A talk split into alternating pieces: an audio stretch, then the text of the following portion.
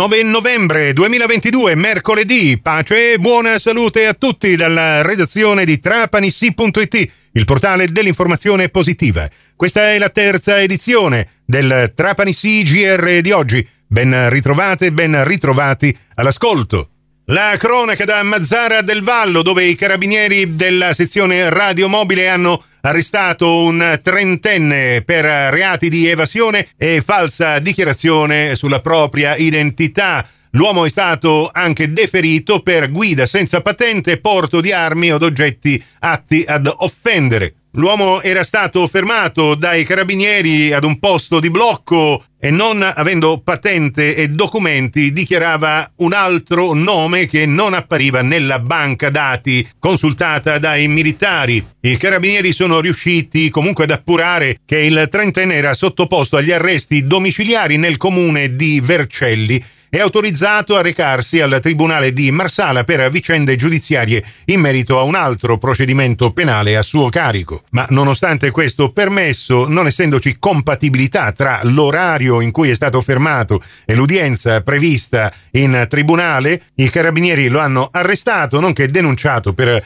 guida senza patente, in quanto gli era stata revocata e perché è trovato anche in possesso, dopo una perquisizione personale, di un coltello a serramanico di genere vietato. Dopo l'arresto, l'uomo è stato riportato in carcere a Vercelli. Trapani sono stati ricevuti nei giorni scorsi dal questore Salvatore La Rosa i nuovi 9 vice ispettori risultati vincitori del 16° concorso interno assegnati al termine del periodo di formazione tecnico-professionale alla Questura di Trapani. Si tratta dei vice ispettori Angelo Bonventre, Violetta Forestiero, Salvatore Lombardo, Matteo Loporto, Vincenzo Sorrentino e Gian Bartolomeo Spezia, già in servizio con differenti qualifiche presso gli uffici della Questura e dei commissariati di Polizia di Stato distaccati, nonché di Natale Cipponeri, Sandro Gioeri e Gianfranco Reina, provenienti rispettivamente dalla sezione di Polizia Giudiziaria presso la Procura della Repubblica di Trapani e gli altri 2 da quella di Marsala.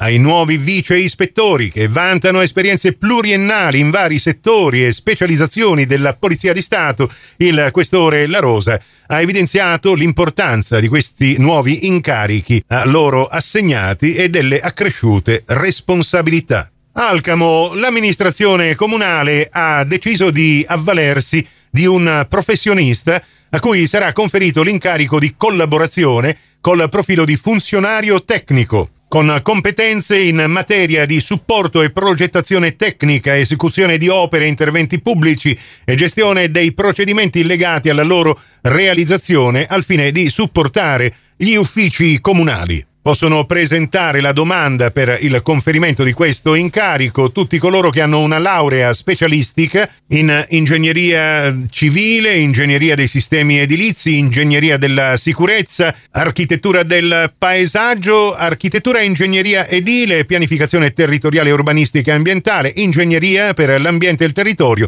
e ingegneria gestionale o titoli equiparati secondo la normativa vigente. I professionisti interessati potranno presentare domanda facendola pervenire entro e non oltre mezzogiorno del 22 novembre all'ufficio protocollo del comune di Alcamo in piazza Ciullo. E sempre ad Alcamo l'amministrazione comunale ha stipulato con l'Università di Palermo un accordo istituzionale per attività di collaborazione scientifica, ricerca, formazione e scambio di dati sul territorio comunale per creare una banca dati digitale utile sia all'analisi del rischio e alla pianificazione delle azioni di prevenzione e di contrasto agli incendi boschivi, che costituisca un'interfaccia alla redazione di un piano di interventi strutturali e alle forme di partecipazione dei cittadini sulla scorta delle nuove linee guida appositamente emanate. Insomma, una collaborazione con l'Università di Palermo che consentirà al comune di Alcamo di avvalersi delle competenze della specializzazione dei ricercatori universitari per uno studio approfondito del fenomeno degli incendi boschivi. Prossimo appuntamento con l'informazione su Radio 102 alle 17, su Radio Cuore e su Radio Fantastica alle 17:30 e in ribattuta alle 20:30 con la quarta edizione del Trapanisì GR.